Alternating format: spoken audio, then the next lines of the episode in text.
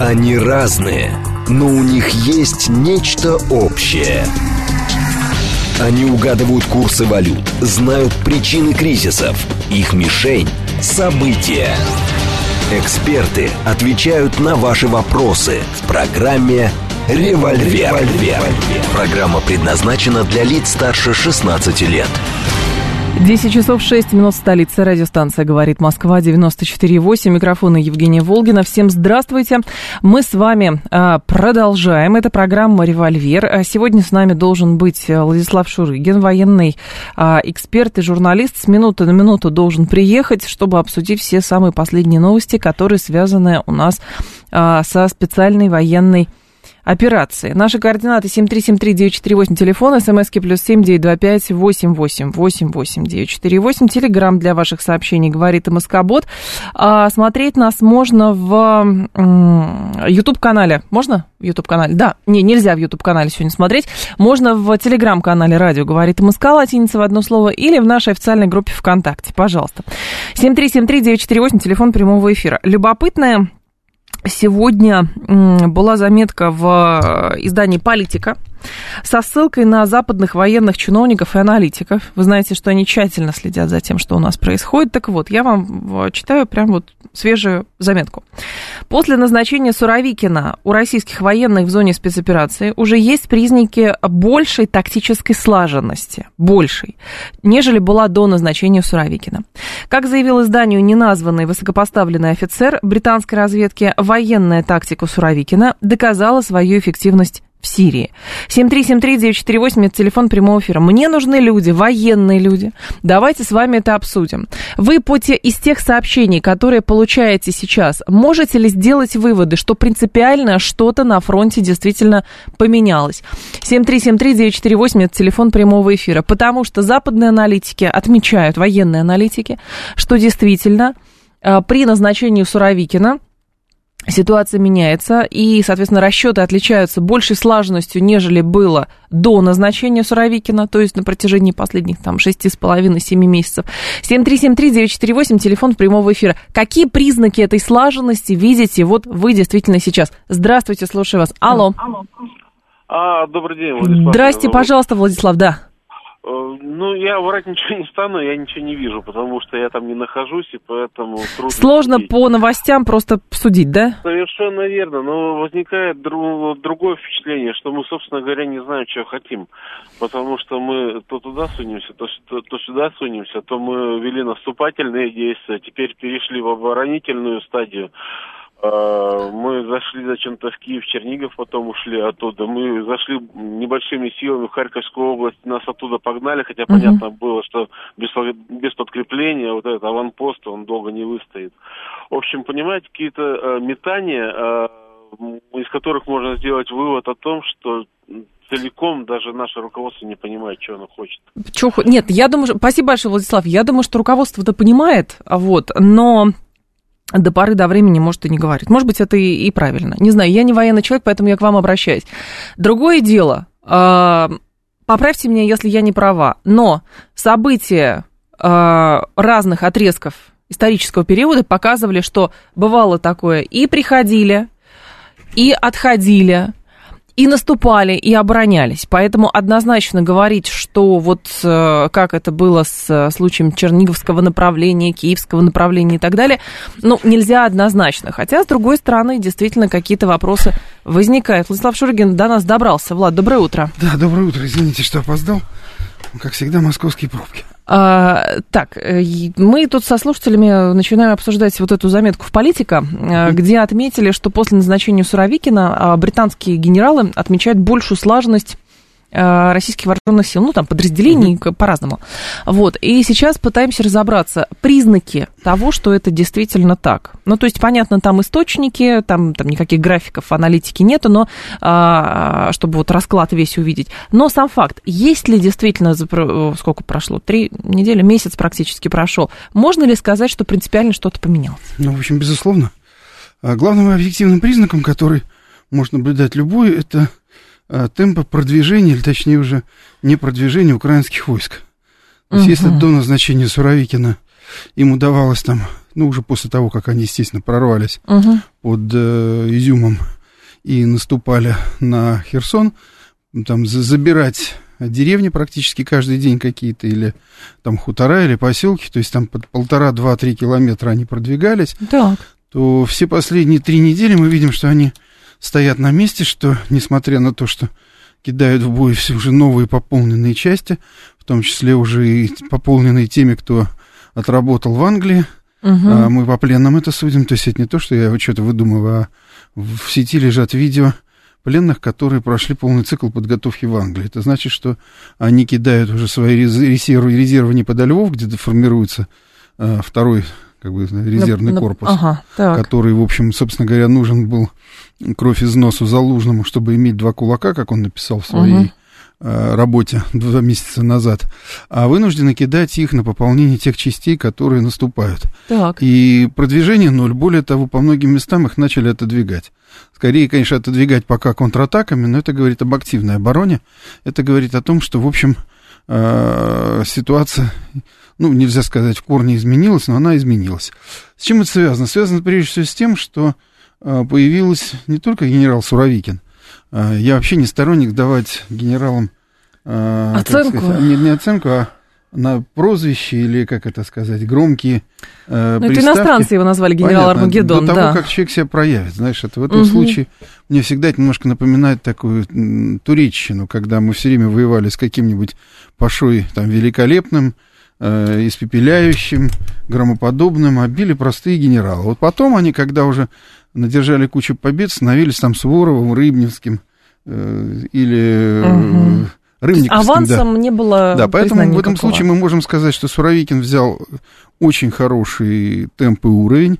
Мы видим, что появилось единое командование, потому что одна из главных проблем, которую в том числе и мы, эксперты, люди, угу. конечно, понимающие, но не настолько близкие к фронту, чтобы прямо вот нам карты никто не дает заглядывать, но Конечно. мы все дружно не понимали, почему три направления, три командующих, и все это замыкается аж где-то на генеральный штаб.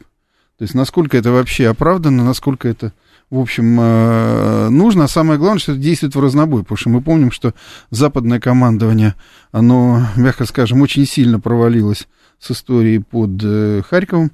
Хотя, конечно, опять же, по объективным... Западное наше, в смысле. Да, ага. западное наше командование. А, хотя, в общем, вещи есть и объективные, потому что а, на общем уровне вот эта вот стертость нашей армии, это, знаете, как вот а наждак стираешь, хороший клинок, вот стертость была уже такова, что, я напомню, ну, контрудар, то есть как бы удар наступления под Харьковом, оно вообще задумывалось украинцами как вспомогательное. При любом наступлении по классике, по советской, есть основной удар – для основного направления вспомогательное. Ага. То есть обычно такими охватами двумя всегда наступают. Так. И основное наступление у них всегда должно было быть, и наступали они на Херсон. Задача была изначально наступление, вот по тем пленным, которые мы имеем, уже там ага. в хороших званиях, а также по перехватам, по всему. Мы сейчас уже знаем, что наступление в сентябре началось, имеющее своей главной целью захват Херсона, э, полностью сброс русских в Днепр на правом берегу и прорыв к Азовскому Крыму. морю. К Азовскому морю. Ну, э, с Херсона это же сухопутное направление в Крым, поэтому... Ну, безусловно, поэтому да. Ну, то есть задача uh-huh. была у них такая. А наступление со стороны Харькова, оно должно было быть во многом отвлекающим, и, конечно, там должно было отодвинуть нас до границы, но, в общем, оно не рассматривалось как основное. С Херсоном не получилось сразу, опять же, потому что там было ведомство Суровикина изначально стояло.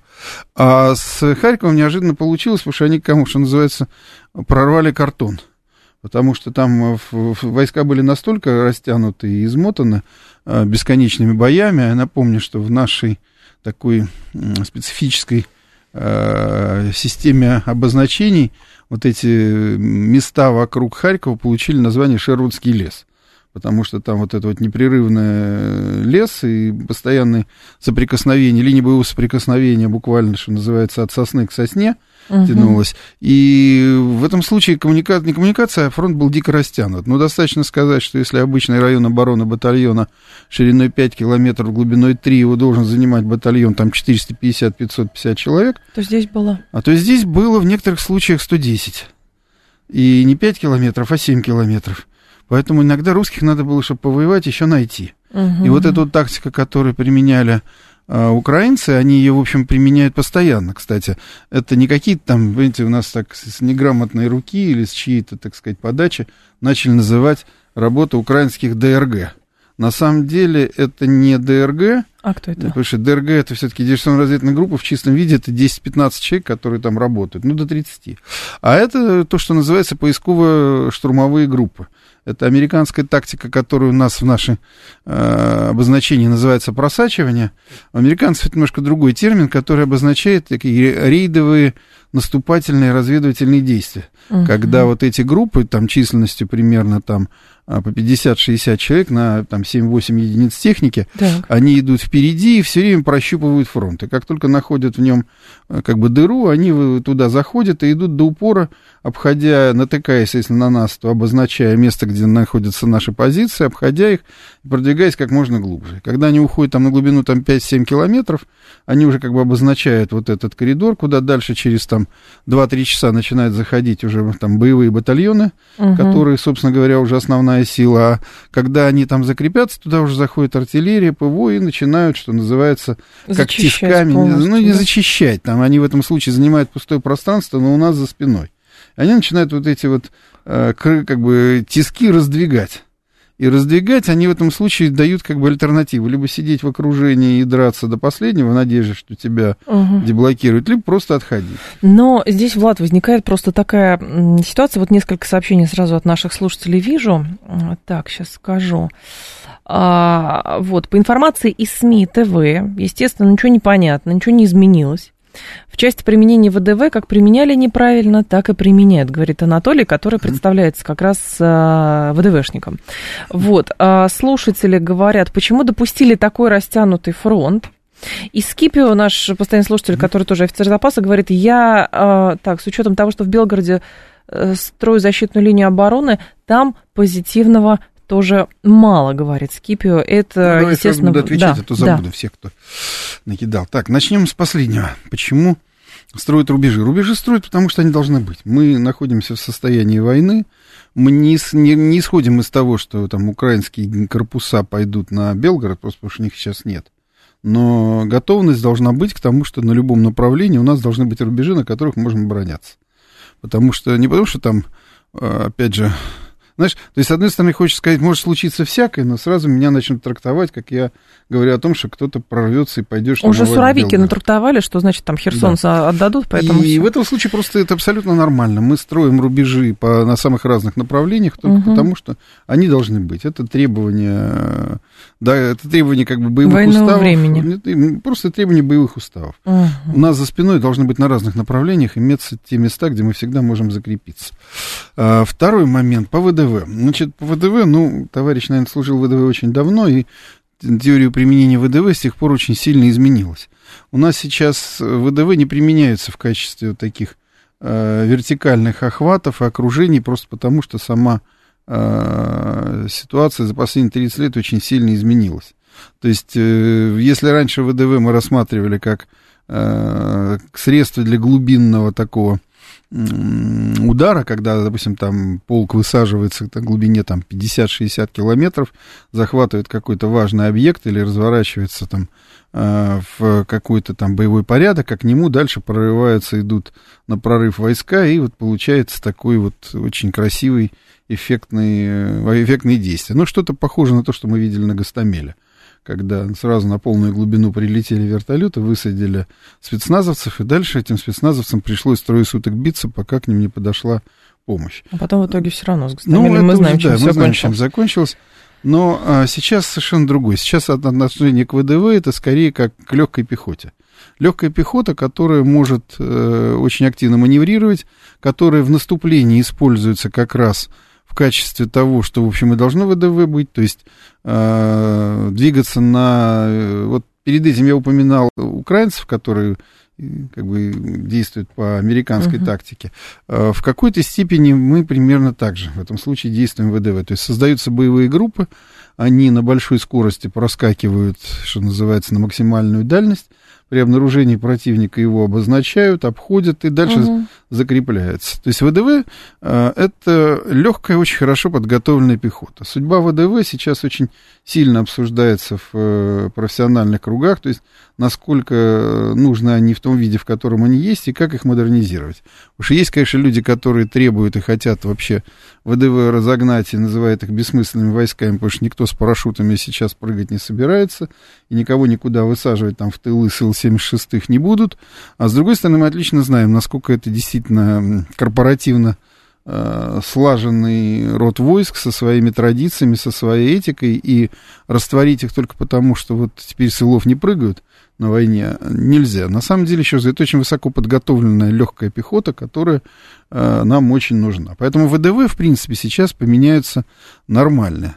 И опять же, в силу того, что мы имели, это отвечаю теперь на третий вопрос, главная наша проблема заключалась в том, что мы э, приступили к проведению специальной военной операции силами, которые, как теперь мы понимаем, категорически не соответствовали тем задачам, которые мы должны выполнять. Рассчитывали на одно, получилось другое. Рассчитывали на одно, получилось другое. Здесь надо говорить, конечно, об очень больших, грубых ошибках нашей разведки, как э, внешней разведки, так и военной разведки, опять же, в оценке противника, потому что, видимо, по крайней мере, очень долго было ощущение, что при подготовке к войне, и многие здесь, кто у нас сидят, там, бывшие украинцы, а ныне наши сограждане, но кто тогда убежал еще эти годы, они все эти годы нам говорили, ребята, да вы только зайдите, вас встретят хлебом и солью, то есть свои собственные, как бы, эмоции они переносили на всех украинцев, не понимая, что, в общем, достаточно жесткая обработка идет населения.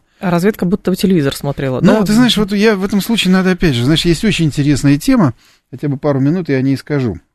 А, часто упрекают, опять же, вот я сам лично сейчас только что сказал, большая ошибка разведки. Угу. Вопрос, почему эта ошибка была? Вот давайте сразу разбираться.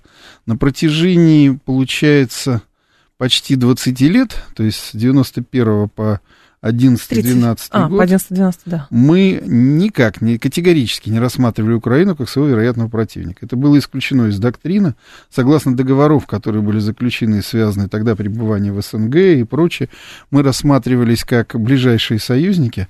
Более того, до появления, вот, что называется, Ющенко, у нас и, и даже после него при Януковиче у нас были очень близкие отношения, даже с той же самой СБУ. Вот я рассказываю историю, которую вообще никто не знает.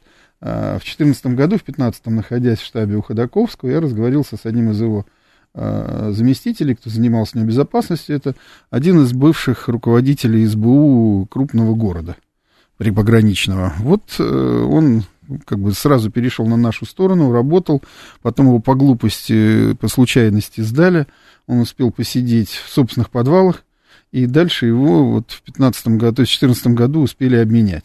Uh-huh. И он сам рассказывал, как, допустим, в ходе учений там, 2008 или 2009 года украинская СБУ отрабатывала методы проникновения и захвата нашей атомной станции Курской. А, естественно, наша э, ФСБ училась как бы у них была поставлена задача Оборонять. не допустить. Uh-huh. Это были такие большие учения, в которых украинцы нам подыгрывали, вот даже в таком серьезнейшем вопросе, как я уже вот упомянул. Повторюсь, это было совсем недавно. И э, точно такие же было, мы, допустим, обязались, согласно этим договорам, не вести друг против друга разведку. Никакую. То есть это было бы принято как враждебная деятельность. Поймай мы шпиона украинского или они поймай российского. Угу. Конечно, какой-то сбор информации такой очень осторожный был. Я помню, что после, с началом первой чеченской, со второй чеченской кампании, когда опять пошел поток украинских националистов воевать, все почему-то забывают, что их там, много да, было, что правда. их очень много было и на первой, и на второй чеченской, то для того, чтобы понять вообще возможности э, там, украинских вооруженных сил и всего остального, там весь генштаб стоял на ушах, потому что нужно было где-то брать информацию. И ее было не так, чтобы дофига, потому что, повторюсь, мы ее не вели. И только после 2014 года, собственно говоря, началась уже такая масштабная, серьезная работа по Украине. А надо понимать, что это нужно было дальше создавать агентурные сети. А их создавать-то было нелегко, потому что к этому моменту уже чистили вообще всех. Ну, Медведчуку ну. просто поверили, который сказал, я жду на банковой дверь, сейчас открою. момент, когда Медведчук это последний, Медведчук это последний момент, потому что, еще раз говорю, до этого мы очень сильно и упорно готовились, э, то есть как бы пытали, мы дружили. И только потом мы начали уже готовиться. А к войне с Украиной реально мы начали вообще готовиться только где-то, наверное, года с 15-16, когда стали понимать, что уже не договоримся. А я думаю, что даже не к э, войне или к боевым ну, действиям, которые конфликт. сейчас, к конфликту, но готовились к тому, что можно будет малыми силами сделать, э, ну, примерно так, как было с Крымом. Ну, нет, я думаю, что нет? надо понимать, что, допустим, даже по нынешней операции, насколько я знаю, это как по моим источникам, да. планы генерального штаба не предусматривали быстрой войны. Планы генерального штаба предусматривали, или точнее не планы, а оценки, что эта война займет, ну, скажем, там 14-16 месяцев. Это вот реально. Но если она идет были... по сценарию текущему или по тем, которые изначально планировались? Да, понимаешь, было не... в этом случае мы можем говорить очень условно, потому что я не был, как ты понимаешь, ну, на совещаниях, да. но по тем утечкам, которые были, что было несколько вариантов обсуждений. То есть вариант, который говорили военные, вариант, который обсуждался как рабочий, потому что, в общем, разведка обещала, и оптимистичный вариант, условно говоря, вариант Медведчука. Вариант Медведчука, неделя дойдете до Киева, и там вас встретим. Да. Вариант, который обсуждался, что мы сможем при, значит, 3-4 месяца, то есть до конца мая вопрос решить. Более того, я могу сказать, что сейчас, вот из постзнания, это ведь был э, объективный вариант. То есть, если бы не было такого вмешательства Запада, что не просчитали, поэтому разведке громадный минус – то есть, если бы не было вот такого вмешательства, да, к концу мая у Украины бы начались фатальные проблемы с вооружением, с логистикой, с, с энергетикой, с чем угодно. То есть, угу. это был реальный план. Но, что называется, забыли про овраги. Знаешь, как это военная поговорка. Гладко было на бумаге, да забыли про овраги. А реально не просчитали, что натовцы будут помогать, если сейчас уже постфактум понятно, что для ну, США этот конфликт Жень, затяжной ну, был выгоден? Я думаю, что каждый ответит себе на вопрос сам, просто потому что то, что мы видим, ну понимаешь? Ну да. Я начал с чего? С того, что в итоге вся проблема наших ошибок заключается в том, что Думали мы должны одно. были иметь как минимум в три раза больше войск, чтобы mm-hmm. решать эту задачу изначально. История с мобилизацией сейчас. А, те люди, а, те подразделения, которые уже а, туда приходят, а, они принципиально могут что-то на фронте поменять с учетом того, что есть до сих пор претензии к экипировке, к тому, что их не обучают, бросают в голом поле и так далее. Ну, как-то отделим их от котлет. Да. Значит, те, кто приходит э, Луганское, Донецкое направление, это люди, которые, в принципе, имеют бронежилеты, каски, все есть. Угу. Более того, их там очень хорошо обучают, потому что это идут, ну, то, что называется маршевые пополнения. То есть они вот как раз доводят те стершиеся батальоны, которых там 120-130 человек, до нормальной численности. Там 400-500 человек, там рота с 20-30 человек там, до 100 человек – Поэтому они идут к ветеранам, которые максимально заинтересованы их как бы не пушечным мясом делать, а делать из них хороших бойцов, потому что те, от кого зависит твоя жизнь. Поэтому эти люди получают полный комплекс э, всего, что нужно, и в экипировке, и в обучении. А второй как раз это создание уже таких долгих резервов, то есть это формирование новых там полков, бригад, дивизий. Вот там как раз разносортится. Угу. Надо понимать, что мы уничтожили собственную советскую мобилизационную систему, которая существовала. Думали, что не понадобится уже, да? Ну, не думали, а были убеждены. Я помню заявление тогдашнего министра обороны Сергея Иванова. А уж сколько там наговорили нам бывший НГШ Николай Макаров и Сердюков о том, что нам нужна компактная профессиональная армия, и вот эта устаревшая, изжившая себя советская мобилизационная система пустых полков, пустых дивизий, это вообще, знаешь, как это в известном фильме «Теперь в этом не воюют», понимаешь? Угу. Вот мы все это слышали, теперь мы оказались вот в состоянии, когда вот то, чего мы своими руками разрушили, как раз остро не хватает. Заметь, сама мобилизационная система, она нас сейчас выручает и спасает. Что такое мобилизационная система? Это подготовка в мирное время а, организованного резерва, который в случае войны ты можешь призвать. Вот мы 300 тысяч там за месяц призвали, это люди все, ну, я не беру ошибки, кого там вернули и прочее, но это все люди служившие, очень много людей с боевым опытом, и все как минимум прошедшие срочную службу. Они есть. Вопрос теперь, где их обучать, Раньше были вот эти кадрированные полки дивизии, куда они приходили, их встречал офицерский да. состав, и ими занимались, а теперь всего этого нет. Василий Шургин с нами, военный эксперт и журналист. все это приходится создавать заново. Да, после новостей продолжим, как раз подробнее об этом поговорим и по, про удары по инфраструктуре тоже. Они разные, но у них есть нечто общее. Они угадывают курсы валют, знают причины кризисов, их мишень – события. Эксперты отвечают на ваши вопросы в программе «Револьвер». 10.35 в столице. Радиостанция «Говорит Москва» 94.8. Микрофон Евгения Волгина. Продолжаем с Владиславом Шурыгиным. Тут сообщение с пометкой «Срочно». А, власти правда, не написано, чьи власти, но я так понимаю, что Херсонской области, говорят, что Херсон никто никому сдавать не собирается. А разговоры о том, просто напомню слушателям, разговоры о том, что якобы Херсон вслед за Харьковом придется оставить, появились после а, заявления Суровикина, что нам предстоят какие-то сложные решения, непростые.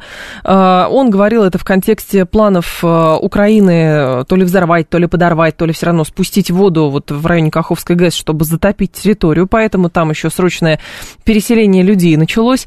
И, конечно, возникли вот эти вопросы, а что будет? Потому что а, я у тебя в Телеграм-канале тоже читала этот перепост, и там, в общем, довольно серьезная была аналитика в плане того, что если, не дай бог, то это будет э, прецедент фактически, по тому, что Российская Федерация оставляет свои территории спустя месяц после того, как эти территории обрела. И получается, где Херсон, там может быть что-то другое, подставьте любое название.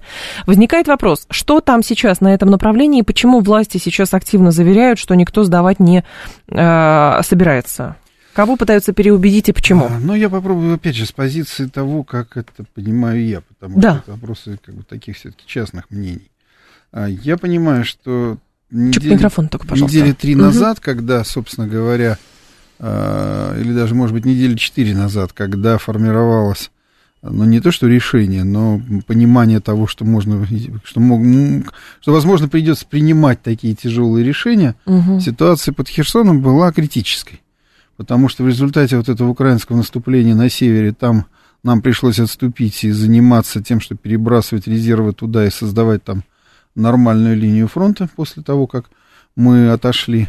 А, в центре это были очень тяжелые бои, которые тоже съедали, съедали ресурсы, там ЧВК и Донецкие корпуса. Но они, как всегда, находятся в очень жестком клинче с украинцами.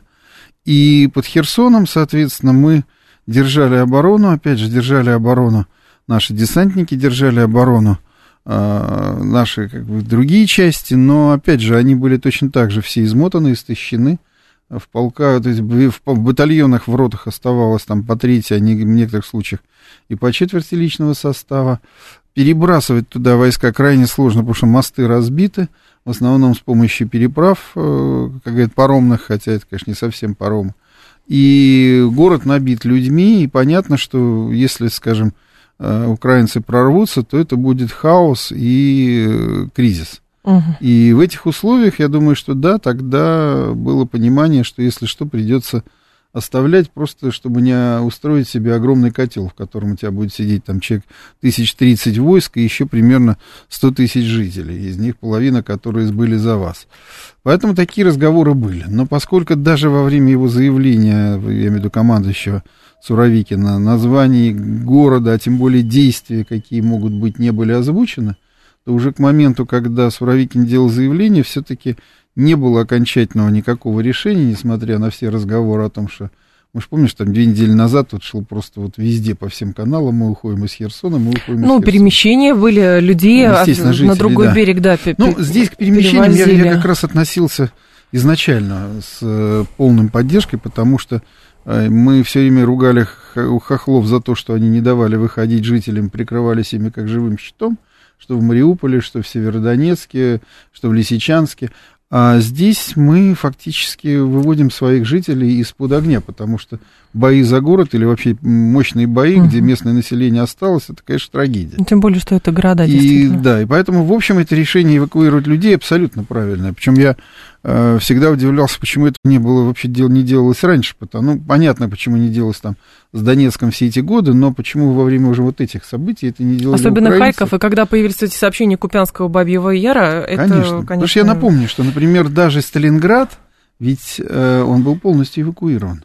То есть жители... До боев. До боев. Он был полностью... Правда, это уже было буквально в последние дни, но он был полностью эвакуирован. Там оставались те мирные жители, кто категорически просто не захотел уезжать. Но большая часть населения ушла за Волгу, их там, опять же, вывозили, расселяли, и в городе не было мирных жителей. Воевать без мирных жителей намного легче, потому что, во-первых, тебе не нужно э, думать, куда ты стреляешь.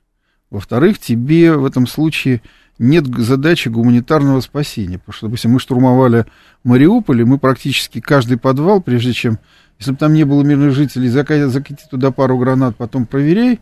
А здесь тебе нужно было открывать двери, кричать темноту, есть кто живой, отзовитесь. Понимаешь? И, соответственно, дальше их из-под огня выводить. Я это видел, когда ездил туда, в командировке, видел это десятки раз. Этих жителей, которых выводили обычные боевые подразделения. Ну, естественно, не целиком, а там, угу. а, там 2-3 солдата, опять же, их выводили. Поэтому это было абсолютно правильное решение. А, второй момент, почему, собственно говоря, ситуация изменилась. Потому что примерно две недели назад, вот мы с тобой в начале передачи, я отвечал на вопрос, пошли э, пополнения эти пополнения пошли сразу на передовые. Пополнения пошли какие? То есть из числа наших мобилизантов или мобилизированных людей э, выбирались те, кто отслужил недавно, кто имеет кто боевой помнит, опыт, ага. Кто прошел там войны, и для их обучения в этом случае не нужны были месяцы, а нужно было дать 2-3 недели подготовки ускоренной, и человек был готов. Вот этих людей сразу, минуя все полигоны, отправляли на Донбасс и Луганск. Там их на полигонах как бы обучали, и они пошли вот в те самые части, которые сейчас сражаются под Херсоном. И они опять, эти части, стали полнокровными. Как только полнокровными мы закрыли все эти дыры, и мы видим, что все последние три недели, а две недели так уже точно, Украина очень серьезно несет потери, у нее не получается продвигаться нигде, и, в общем, вопрос о том, что вот как-то э, мы там вот-вот что-то как-то будет с Херсоном, он вообще не стоит. Но а... надо понимать, что Украина может попытаться нанести свой, так сказать, последний удар в этом году, потому что им деваться некуда, они не выполнили задачу, которую они ставили. Они не взяли Херсон, они не прорвались э, к Азову, к Азовскому угу. морю. Возникает другой момент. Откуда вот эта новая, диску... не дискуссия, точнее, а информация по поводу грязной бомбы? То есть mm я с информационной точки зрения понимаю, что вот есть как бы определенные периоды времени, когда мы видели, что украинцы и европейцы, и американцы говорили, все, сейчас Путин тактическое ядерное применит, это говорит, да не, не смотрите, все. Нет, он будет. И вот эта истерика была. Потом сошло на нет, потому что невозможно постоянно пугать, если ничего не происходит. А теперь появляется история с грязной бомбой. И возникает вопрос, вот эти вот звонки Шойгу иностранцам были, потому что у нас есть неоспоримые доказательства, и они тоже это прекрасно понимают и сейчас будут отматывать назад, или про что это? Я нисколько не сомневаюсь, вот даже на толщину ногтя не сомневаюсь, угу. что мы получили упреждающую очень серьезную информацию. Нам кто-то почему? донес. Ну, ага. А, почему? Я объясню. У нас, в общем, есть концепция грязной бомбы, которую никто не понимает, нахрена она нужна. Ну, что такое там, набить там бочку э, там, изотопами. всякими изотопами, а потом ее типа там э, разломать или взорвать, и что? Если на нашей территории, на российской, понятно, что Украина просто преступник. А на своей территории непонятно зачем. Ну, что, чтобы нас обвинить, ну, что понятно, вот видите. Ну, у России-то есть э, ядерные заряды, а зачем? А там не важно уже. Главное Нет, обвинить знаешь, просто и вот все. объясню, здесь как раз почему мы, собственно говоря, забили тревогу. Потому что здесь есть опасность. Я разговаривал вот с одним очень таким известным химиком-ядерщиком нашим, угу. кто занимался оружием. Я его спросил, скажи, пожалуйста, а можно ли э, имитировать ядерный удар, взрыв. Он говорит, ты знаешь, можно. Я говорю, как? Да. Он говорит, очень просто. А, если ты на своей территории... Что такое ядерный взрыв? Он меряется в килотоннах. Килотонны угу. там от... Там бесконечно не берем, но есть э, целая группа малых и сверхмалых, сверхмалых ядерных зарядов мощностью от 1 десятой килотонны до 1 сотой. Одна сотая килотонна это просто 10 тонн тротила.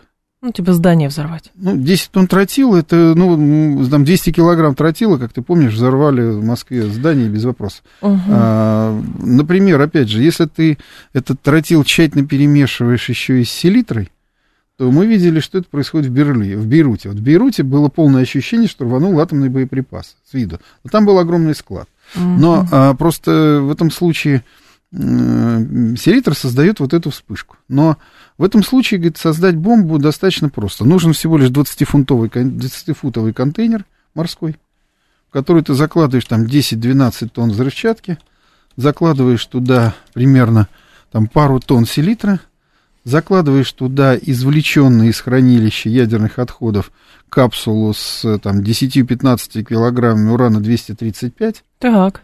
И э, еще все это дело инициируешь, ставишь сверху такую трубу высотой 2 метра, шириной полтора, Интересно. имитатор ядерного взрыва. Был такой в советское время разработан. Мгм. Это, там, по-моему, 117 килограмм взрывчатки и перек- и сп- специальной пиросмеси, которая создает там вышибным зарядом такую вспышку и облако.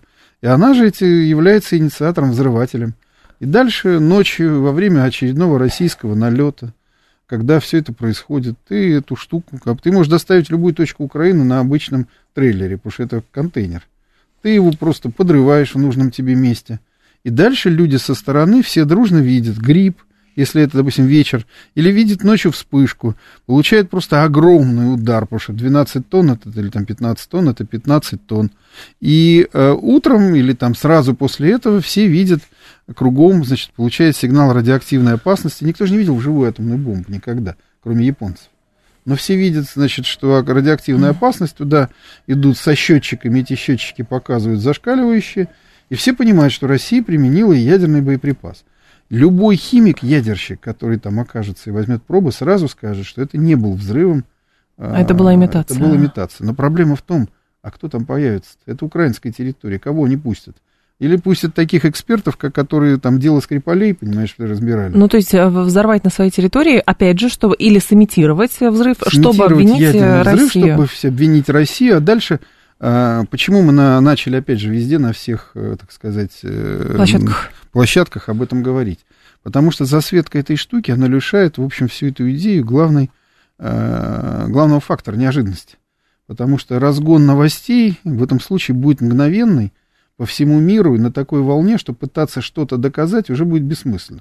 Но когда ты заранее все это засвечиваешь, Мгм. то есть это уже заранее везде прошло, то любая такая ядерная история, она изначально вызовет недоверие. Так они перебьют эту Ну, нашу волну, да Понимаешь, нет, уже не перебьют, потому что это везде прошло. То есть мы со всеми переговорили, мы везде подтвердили, что мы не собираемся как страна применять. То есть у нас есть в, в- в концепции применения, то есть в, в страте- Господи, все уже заговорился. Я поняла. В доктрине применения ядерного оружия у нас есть обязательство не применять ядерное оружие против стран, у которых его нет. И, соответственно, в этом случае мы еще раз это повторили, и мы, опять же, засветили всю эту историю с грязной бомбой. И сейчас, если это вдруг совпадет с тем, что на Украине что-то произойдет в одиночном варианте, потому что зачем нам применять одну, один тактический боеприпас, если можно применить там сто и все решить. Но в этом случае мы, еще раз говорю, историю засветили настолько, что ее можно, конечно, сделать. Но это будет уже вызывать очень много вопросов и везде. Эффект исчезнет. Эффект исчезнет, Для чего понятно. нужна эта вся была штука? Чтобы это возникло неожиданно, чтобы это был сверхвзрыв в информпространстве. Инициатива, с твоей точки зрения, это все-таки украинская или это с подачи американцев такой план? Американцы нет. Я бы сказал, что это с подачи надо, да? британцев. Может быть. Но, скорее всего, это все-таки, я думаю, что сочиняли украинцы. Понимаешь, в этом случае их, так сказать, их кураторы и друзья, они скорее могли похлопать там по щеке и сказать там... Ну, давай. Гуд, Мгм. Вова Гуд, понимаешь? Или там, ну, ребята, мы типа ничего не знаем, а вы делаете. Потому что это все-таки работа с радиоактивными материалами, это э, безусловное привлечение десятков людей, и любой засвет э, иностранцев в этом деле, он, конечно, сразу э, может очень причинить много проблем. Не, не сильно уж так, но много. Поэтому я думаю, что, скорее всего, они просто в курсе того, что это готовится. Повторюсь, на мой взгляд, я в этом случае не имею, опять же, данных, но э, анализируя, общаясь со специалистами, я думаю, что речь все-таки шла о имитации ядерного взрыва. Но, с другой стороны, интересно просто еще временной промежуток 8 ноября выборы. Ну, поэтому мы сейчас настолько быстро это все и засветили, потому что, скорее всего, скорее всего, такая история уже подготовлена. М. Этот там в контейнер или, может быть, там грузовик, он уже где-то стоит. Понимаешь? Просто теперь его уже сложно применить, потому что э, это будет, ну, как тебе сказать, слишком сильно совпадать с том, о чем говорят русские. Ну, понятно. А вопрос тогда по инфраструктуре тоже, мне кажется, любопытный, потому что тактика наша а, на протяжении двух недель а, наносить удары. Вот сейчас отмечается, что интенсивность этих ударов снизилась. Ну и самое главное, мы стараемся, видимо, вызвать вот этот вот критический дисбаланс, когда одна часть инфраструктуры не может равновешивать другую, пока там та находится в, в нерабочем состоянии. Наша цель какая и что будет означать для нас достижение цели, поставленной вот этими бомбардировками, ударами? Ну, на мой взгляд, цель абсолютно очевидна. Это э, выведение из строя нормального функционирования украинской энергетической системы, э, соответственно, воздействие на транспортную систему, потому что мы занимаемся и тем, и этим. И очевидно, что эти вещи могут быть выведены только методичной и целенаправленной работой. То есть просто одновременно один раз засыпать все, но это на какое-то время, там, на несколько часов или, может, там, суток парализует. Но вывести из строя системно можно только когда ты работаешь по этим объектам там месяц-полтора. То, что ремонтируется, разрушается, то, что ремонтируется, разрушается. Потом наступает момент, когда уже ремонтировать невозможно здесь, переходим на следующий. Угу. Потому что энергосистема Украины создавалась в советское время, и это очень устойчивая система. Она изначально строилась на условиях того, что она должна пережить в том числе и ядерную войну. И, соответственно, э, вот только методичное ее разрушение и вывод из строя могут действительно Украину решить энергетики. А энергетика это остановленные предприятия, это полная остановка всего того, что ВПК, которое осталось. Я скажу, это в последнюю уже очередь, там, допустим, там, страдания мирных жителей. Это меньше всего на это расчет. Но то, что, допустим, они вынуждены переходить с электротяги на тепловозы, это уже как бы целая проблема, потому что не так уж много у них тепловозов. тепловозов. Нет, они есть, не надо говорить, что у них там нет и все плохо. У них большой парк, но это а, снижение скоростей как минимум. Во-вторых, с тепловозами тоже можно бороться. Понимаешь, то есть а, методичная система подразумевает, это примерно, знаешь, в какой-то степени как борьба с эпидемией. Невозможно ее взять и победить по щелчку, бросив на это все силы медицины. Для этого нужно пройти весь цикл долго, упорно и в конце ты в итоге побеждаешь. Угу. 7373948, телефон прямого эфира, наденем наушники. Здрасте, Евгений, слушаем вас. Здравствуйте, Алло. Евгений Москва. Скажите, пожалуйста. Скажите, пожалуйста, а вот э, если вы рассказали нам, что Украина, мы считали, что Украина нас встретит с хлебом солью, а почему еще в 2014 году нельзя было остановить войну? Почему ну, в 2014 году? Ой, если бы ДКБ, ну ладно, коротко можно. Да очень коротко. Первое, в 2014 году нам нечем было останавливать. Мы только-только начали восстанавливаться после, после реформы Сердюкова. Крым это не вся Украина. Вот. В этом случае нужно понимать, что э, тех сил, которые у нас было бы на операцию такого масштаба, который мы видим сейчас, не хватило бы. Я замечу, что мы, в общем, 8 э, лет готовились к этому событию. И готовили войска, и на, наращивали, мы две армии сформировали – том числе там первую танковую на границах. Угу. То есть мы очень много чего сделали, и все равно нам не хватало сил, когда мы начали. А, поэтому вопрос, почему в 2014 году нет, ну вот поэтому. Конечно, Украина была намного меньше готова. Второй момент, конечно, скорее в этом случае, почему мы не работали на развал Украины. Вот это уже вопрос к нашим э, как бы, руководителям, которые, видимо, на тот момент достаточно долго, до прихода Зеленского, и даже, точнее, до, до первого года работы Зеленского, все мечтали и думали, что мы как-то сможем с Украиной договориться, что можем договориться с Западом и как-то вот остановиться. Но вот когда стало понятно, что Зеленский не остановится, тогда уже все было понятно. То есть война, на самом деле, стала очевидна там не год назад, а примерно через там полгода-год, как угу. пришел Зеленский. А, так, э, Бэтбой спрашивает, как, по мнению эксперта, а, будет выглядеть наша победа? Разгром ВСУ и стертая с лица земли Украина и 50 лет жизни в Иране, а, как в Иране. И все это ради того, чтобы не было гей-парадов на Новом Арбате. Оно упрощает наш слушатель, конечно, но в целом первая часть вопроса, как может выглядеть победа?